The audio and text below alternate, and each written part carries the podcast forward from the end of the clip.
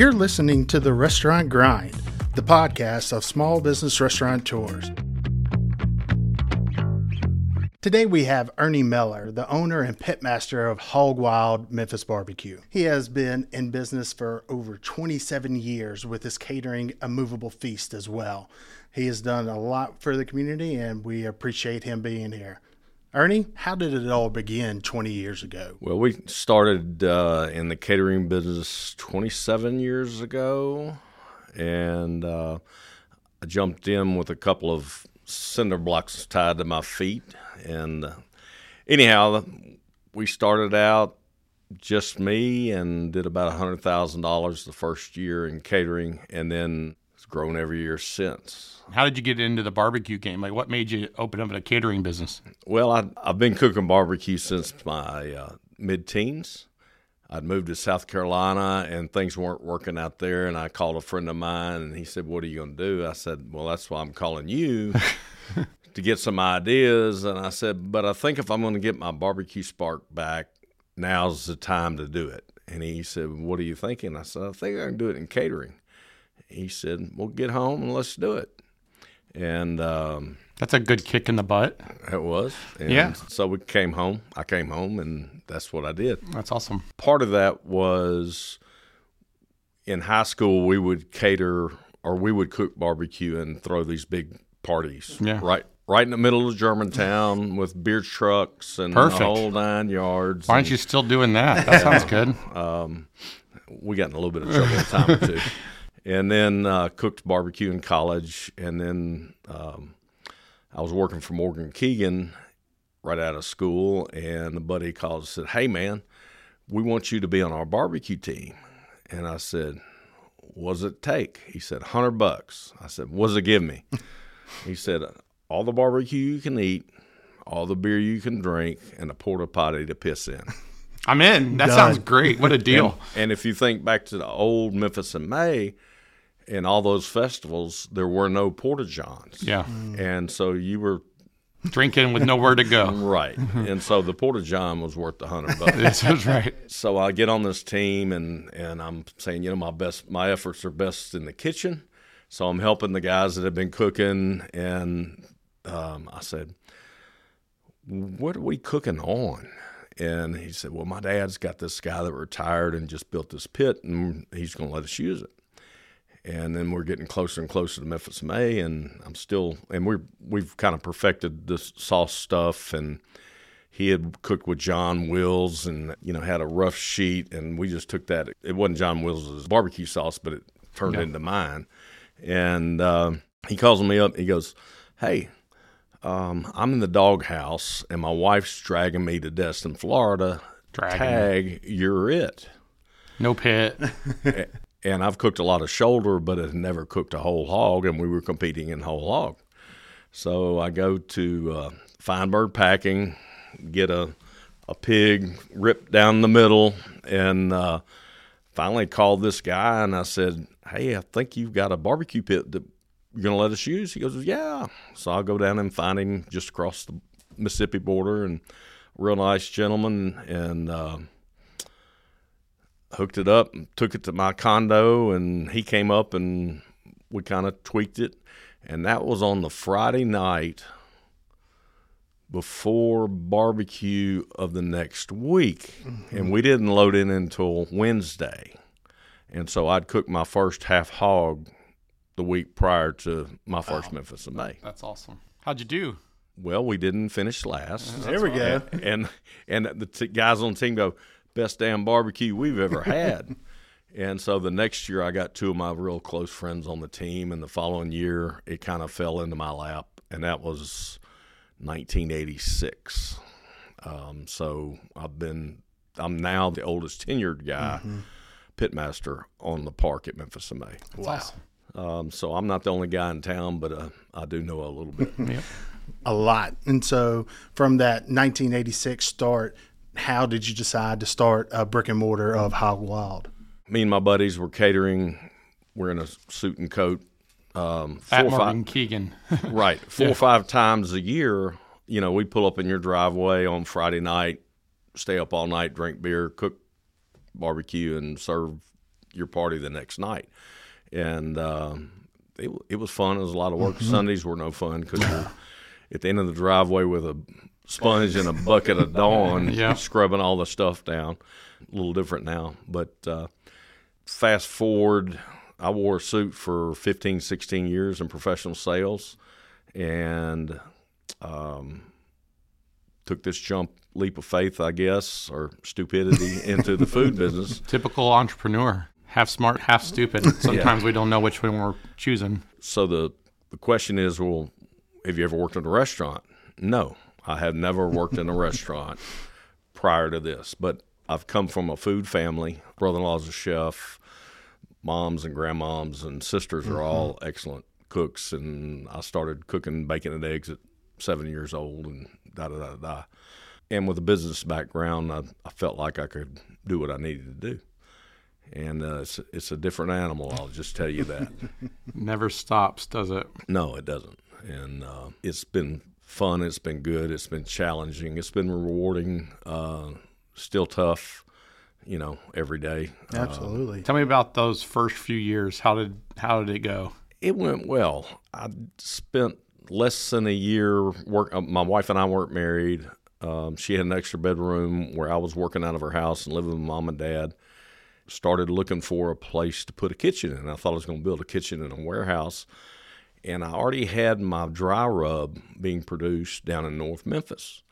And I'm sitting in Jim Lindsay's office, and I'm telling him I'm looking for a place to put a kitchen. And he goes, hey, man, that building right across the street, it's a food service place. Been vacant for 5 years. This place was huge. Yeah. And I'm going, man, I'm not afraid of downtown, but this is deep in the hood. Yeah, this is North Memphis. This is Danny Thomason, Firestone. Yeah. And that's why it's been vacant. So I had several friends with different companies in the commercial real estate business, and they all said, yeah, we'll ride down there with you. And so we go look at the building, and they're like, you're a fool not to move in here.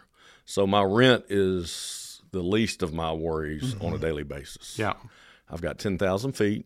$1.55 a square foot. Has not changed in 27 years. That was a good lease. Good lease. So now moving to the catering, I was just looking, and then is that 8 years running best catering in Memphis? It is. Now we just finished runner-up, but so now I got to tweak that a little bit to finalists, so somebody doesn't think I'm arrogant. Incredible. No. Yeah. So we've got some cool accolades. What's more fun is some of the events that we've done. Y'all do everything. Backyard barbecue to a wedding. Yep. So my wife at some point, I guess in early 2000, said, hey, Matt Patrick's wife's not going to call Hog Wild to do their daughter's wedding. You got to come up with another name. So we did, and we came up with, long story short, A Movable Feast, which is the title of a book that Ernest Hemingway wrote.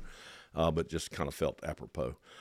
And there's some stories behind that. My brother-in-law was catering. He's a chef, was catering on the side with another gal, and that was their name. And back in the day. And then there was two guys that had that name, and I was trying to find them just to see if they were still in business or whatnot, and did all my homework, and they weren't. So we adopted the name. So we're one company with two names, Hog Wild, Real Memphis Barbecue, and A Movable Feast. But anyway, you cut us, we're fat and happy. That's right. I like it. So Real Memphis Barbecue, I believe there's a story. Did you invent the Memphis nachos, barbecue nachos? Or I did. There's a little controversy with a good friend of mine, Walker Taylor. It's a commissary. Yeah, we'll talk to Walker about that one. So he and I. We know you did it. I won't give Walker any credit. We'll give him a little bit of credit. I will say that the way that the nachos are presented now, in kind of on a bed of chips instead of individual chips, was my idea. And what had happened, I still didn't have brick and mortar, and I was in my brother-in-law's restaurant, Bistro 122, which was over where Napa Cafe is. And Charlie Long, who was in liquor sales, goes, hey, man, the Redbirds are coming to town. I go, tell me about the Redbirds. Because who's that? He goes, well, it's the St. Louis Cardinals AAA team. He said, you need to put your barbecue in there. I said, yeah, I do. I said, who do I talk to? He goes, they just hired Jason McCauley, who was the food and beverage guy at the Racket Club. And so I got introduced to Jason, and he and I hit it off. And he said, all right, you got to come in for an official interview. You're my guy, but come in for an official interview. And the question was, hey, man, can you be creative? I go, yeah. Yeah. Absolutely. And I go, I'm thinking barbecue nachos. And he goes, what? And I go, yeah, barbecue nachos. Really nice corn chips, my barbecue sauce, a really nice queso sauce, my dry rub, and a jalapeno on top. He goes, you're crazy. I said, yeah, we're going to sell the woo-woo out of them, and we're going to do it in chicken too. Yeah. And, I mean, we had lines every ball game. Yep. Yes. They're still my favorite thing in Memphis is the barbecue nacho. They're great, and everybody's are different because everybody's meat and sauce profiles are different. But the chips are different, or they've done something with it. Yeah. And so we came up. One of my chefs years ago came up with this new chip idea, and he just took some herbed flour tortillas like a wrap, and was cutting them up when they're deep fried them, and we used it as a garnish on a plated seated dinner, coming out of the mashed potatoes or something. And we're like, these things are incredible. And so we just started.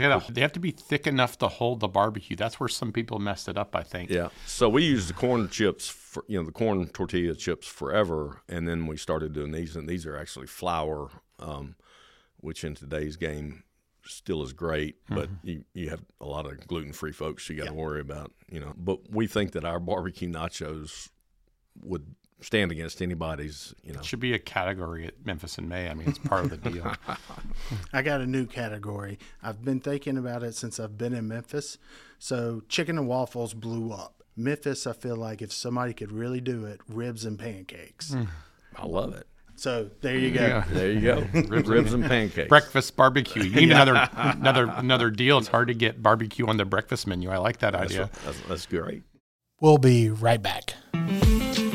This episode is sponsored by the Memphis Restaurant Association, the Mid-South's key advocate for restaurant owners, managers, and employees alike, promoting the best dining experiences Memphis has to offer. Business owners, do you have a clear picture of where all your money is? Are your taxes getting taken care of on time? Clarity and consistency are key when it comes to getting the most out of your books. With detailed monthly financials and ongoing advisory services, Patrick Accounting is here to help you make more money and keep more of it. Learn more at patrickaccounting.com.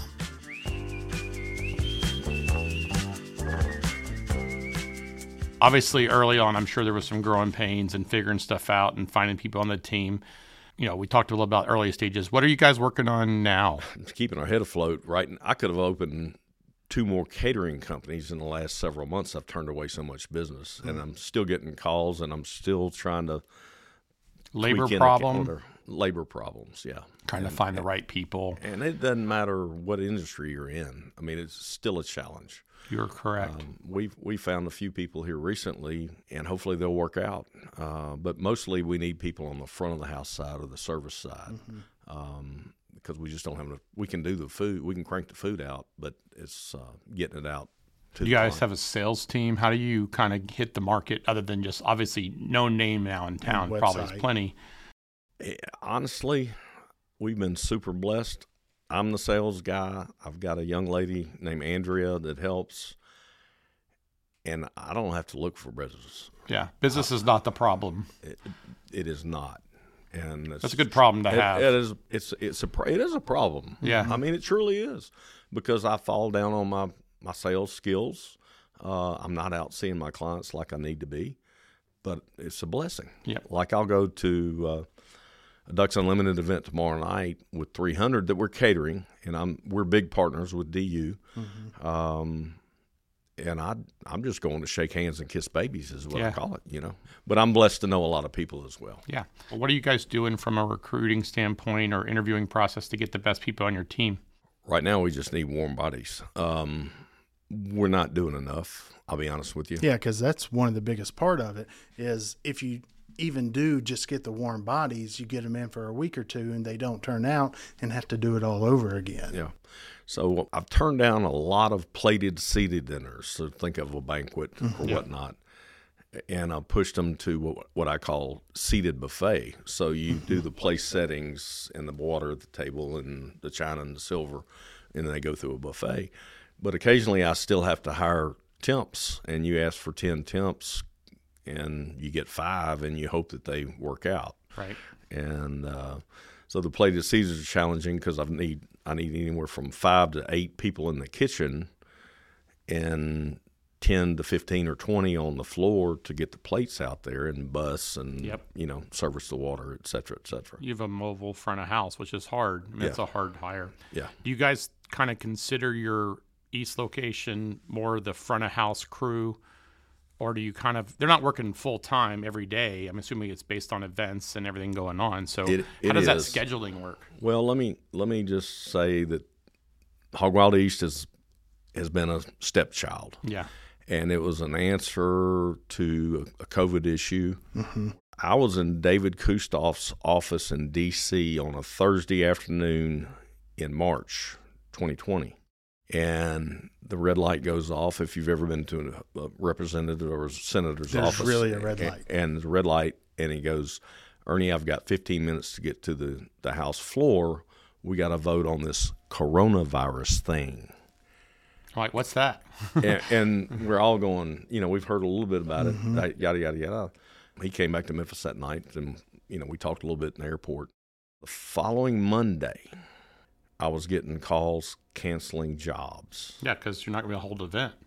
And in 3 days, I cleaned out 6 weeks of business. And I looked at my team, and I said, I'm letting you all go effective right now. Go get on unemployment. Mm-hmm. Yeah. Do it now. Don't wait tomorrow. Don't wait till next week. Get on unemployment now. I said, we've applied for this something that's coming through the line, the PPP. Yeah, at some point in the future at that. We didn't know when it's going to come. And so my 5 key people hung with me. We went to home delivery and survived.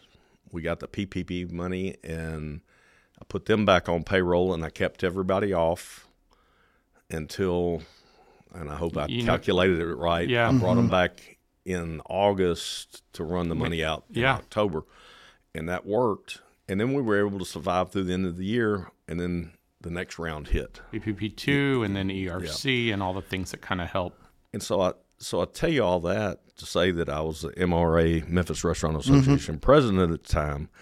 And this is what I look like every day with a microphone in my face, or somebody calling, how do I handle this? Or I'm in the meeting with the health department and both mayors, et cetera. We were the same way. That's all we did for a year and a half, it felt like. So because of all that, we decided, and I used to live right over here on White Station, and so I know the area well. And I said, well, if we're going to do it, let's put a little place in East Memphis. And people can come pick up their barbecue, it to go. Come get a to-go sandwich and then a grab-and-go, kind of like curbside casseroles. Yep. So that's what we did. And no seats. We did have some bourbon barrels that you could sit at outside. And it's a cool place. And everybody that comes in there loves it. But when I said we stepchilded it. In other words, we get so busy with the catering that once it ramped back up, and I've got my best guys making whatever's in there, and then we get busy. And case in point, a buddy of mine's working for me now that I grew up with, that we used to throw those parties in Germantown at, and he's getting his hip replaced tomorrow. And we're slammed this weekend, and we're slammed next week, and he's out. Yeah. And the other people can't do it by themselves, and I can't pull from those. So we're not going to be open next week. I mean, talking about, what do you do? Yeah. Staffing's tough. What do you love about what you're doing right now? As you can tell, I like food. Yeah. And, I can't tell at all. I'm blessed with my team, and have always been blessed with that team, even in as little turnover as we've had or that we have. It's just a great group of folks, and talented, extremely talented. I'd put these chefs against anybody in town. And that's awesome. particularly do the events the way we do them and the number of things that we do. That's great.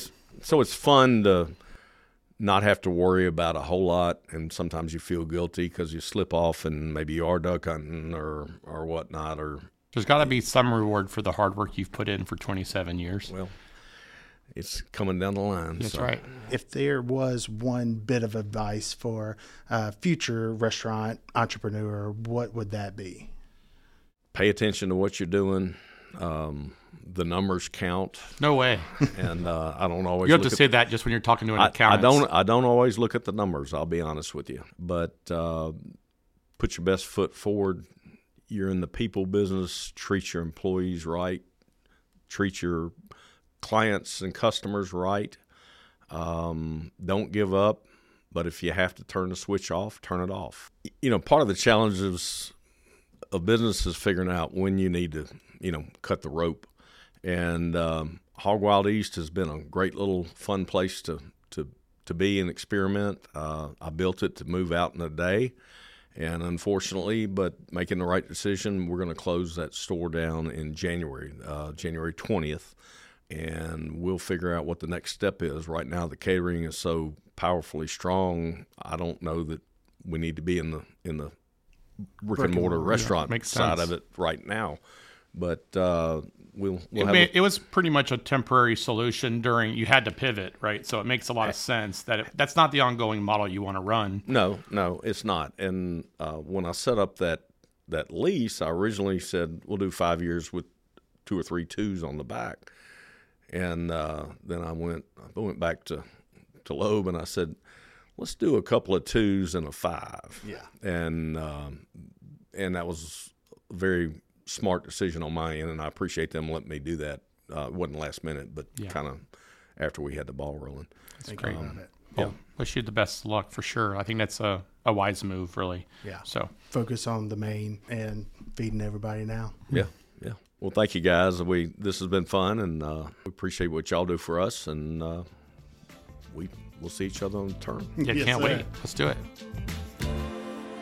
We hope you enjoyed this episode of The Restaurant Grind. If you did, please hit that subscribe button and leave us a rating on your podcast player. Doing so helps our stories inspire more people in their restaurant grind journeys. We'll see you next week.